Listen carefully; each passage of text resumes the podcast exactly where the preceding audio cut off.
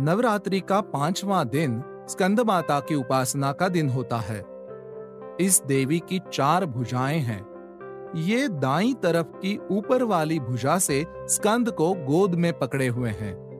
नीचे वाली भुजा में कमल का पुष्प है।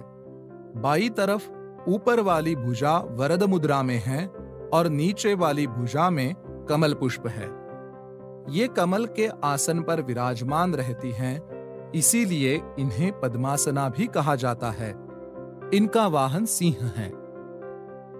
सिंहासनगता नित्यम पद्माश्रित करद्वया शुभदास्तु सदा देवी स्कंदमाता यशस्विनी।